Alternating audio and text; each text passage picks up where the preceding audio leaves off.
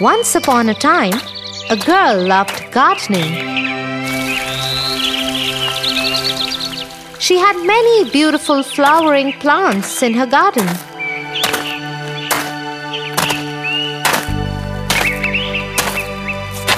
One day, she went to the market and met a lady selling seeds.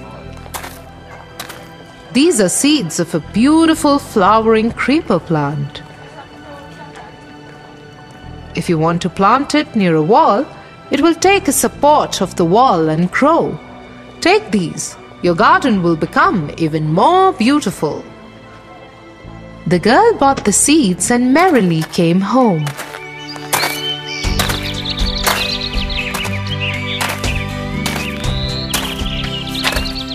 She planted them by the back wall of her garden.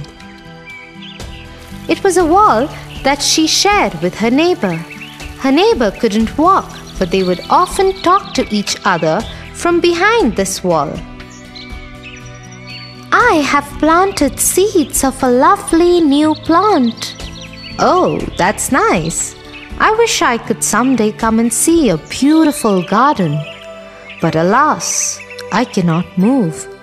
My own garden has become a dry patch of land as I cannot take care of it. Many months passed, and the girl tended to her new creeper plant every day. And with each day, the plant became bigger and bigger. But it didn't flower. Not a single flower grew on it. Frustrated by the only plant that did not give her flowers, she decided to cut it down. She brought her axe and was about to chop the creeper down. Just then, her neighbor called out, Is that you? I have been meaning to talk to you for many weeks. Thank you so much for the lovely flowers. Flowers? Yes, they are beautiful.